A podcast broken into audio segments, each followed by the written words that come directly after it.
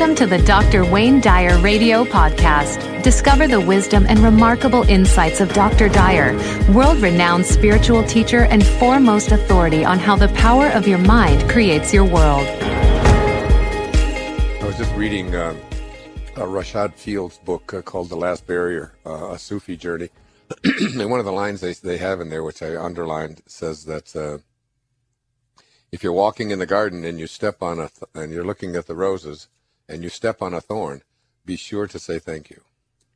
And I just studied that for the longest time. It's like because usually when the thorns of our life, you know, show up and we just we curse them and we wish that they wouldn't have happened, but uh, they're also there to teach us uh, important things. And so Such a often, great and- lesson. yeah, I think I've learned So more from the situations I've hated than the ones I've loved. Oh, absolutely. Not only that, uh, Diane, but the, the situations that you, as you say, you've hated or that were struggle, uh, generally uh, uh, precede uh, a spiritual advance. You know, they say that, uh, you know, every spiritual advance that we take in our life is preceded by a fall of some kind or another. That that in the process of falling and getting down low and having these storms show up in our life, it it gives us the energy to propel ourselves to an even higher place most people who've been uh, who've who've had uh, problems with drug addiction and, and alcoholism and so on will often tell you that it was their falls, you know, their ultimate falls, which uh, finally gave them the energy to just propel themselves to a higher place where they no longer were dependent upon some external thing to put into their body in order to make themselves uh, feel better. It's like, uh, and and almost all of these advances, very often a divorce, you know, the sep- my wife and I separated in the year 2001, and um, I, I just didn't know that I could ever get through that. I, I was uh, as as as close to what would be called clinical depression as I can imagine. I mean, I just didn't want to get up. I didn't want to go anywhere. I didn't want to do anything, and and out of that low point in my life, um, I began to write uh, in a whole new direction. I wrote The Power of Intention and and so many other books as well uh, since that time. Inspiration, Excuses Be Gone, uh, Change Your Thoughts, Change Your Life. All of that came out of uh, you know, including of course including Wishes Fulfilled and uh, and this new one as well. And they all came about as a result of uh, going into you know being in that low place and becoming a more compassionate being. So it's it's one of the hard lessons in our life to learn is that when things aren't going the way we would like them to go to just get into a state of gratitude for that and, and ask yourself, well, what's the lesson here? What do I have to learn? Instead of waiting for years to go by and, and suffering and suffering and suffering and then saying, oh, now I finally get it. Get it now, you know, because ultimately if you get it now, then when those start, things start coming down the road at you, which are going to take you down, you can avoid them before they even show up, which is the highest level of consciousness. Right. Challenging Anyway. people and situations too. Yeah. So That's great. it's all perfect. It certainly is. It's all perfect. Even even amidst a crisis, just to Yeah. kind of get yourself in that situation where you can where you can Yeah. think that this is this is perfect. I mean, that's got to be a challenge for a lot of people, isn't it? Yeah. Well, I think it's true for individuals. I think it's also true collectively. I think that uh, ultimately we've gotten ourselves to a point, even with uh, war and, and killing and so on, and so many of the things that Lao Tzu was writing about wanting to run away from, and, and the, you know the our, the history of humanity as being one of uh, of, of wars and killing and uh, fighting for territories and all of these kind of things. To ultimately, we've got ourselves to a point where if we don't figure out a way to resolve our conflicts with uh, something other than violence, um, then you know we are l- literally dooming um, you know uh, the whole human race to uh, to annihilation.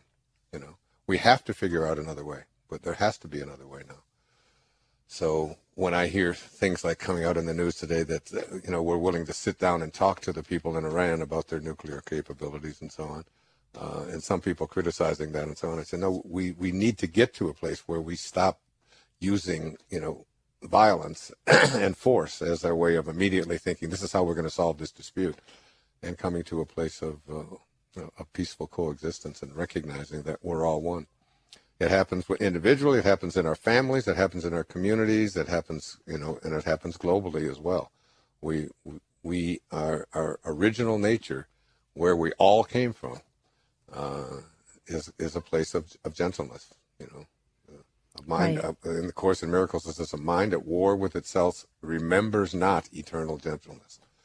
Uh, so we got to stay out of out of that whole idea of conflict. And and actually, hasn't it been shown that, you know, the old way of thinking of survival of the fittest isn't true. It was really survival by cooperation. Right.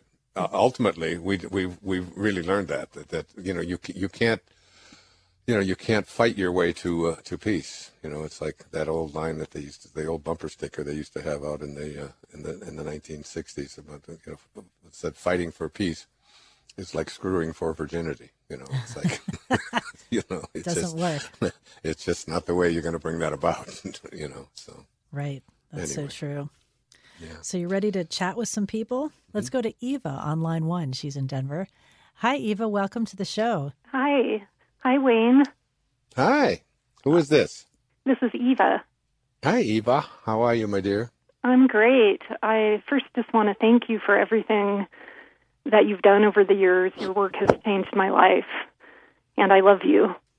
Oh, that's so sweet. I love you too.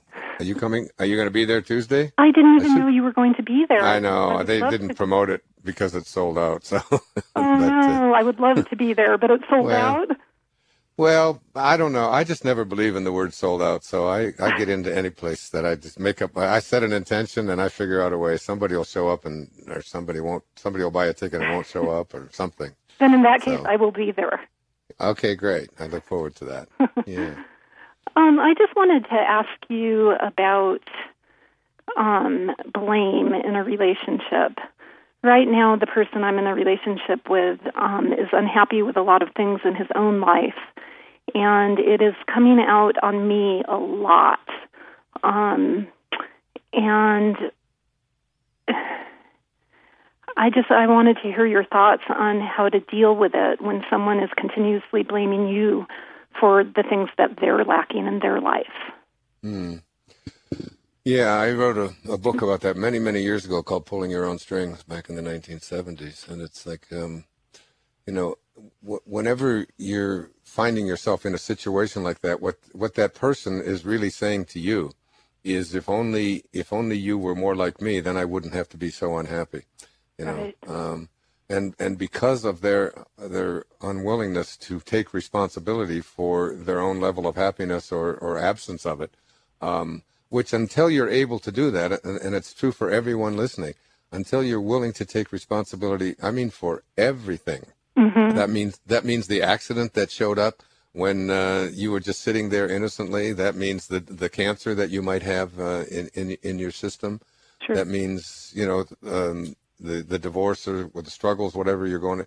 If you you have to be willing to take responsibility, and I'm saying this to you too, Ava, because Yes.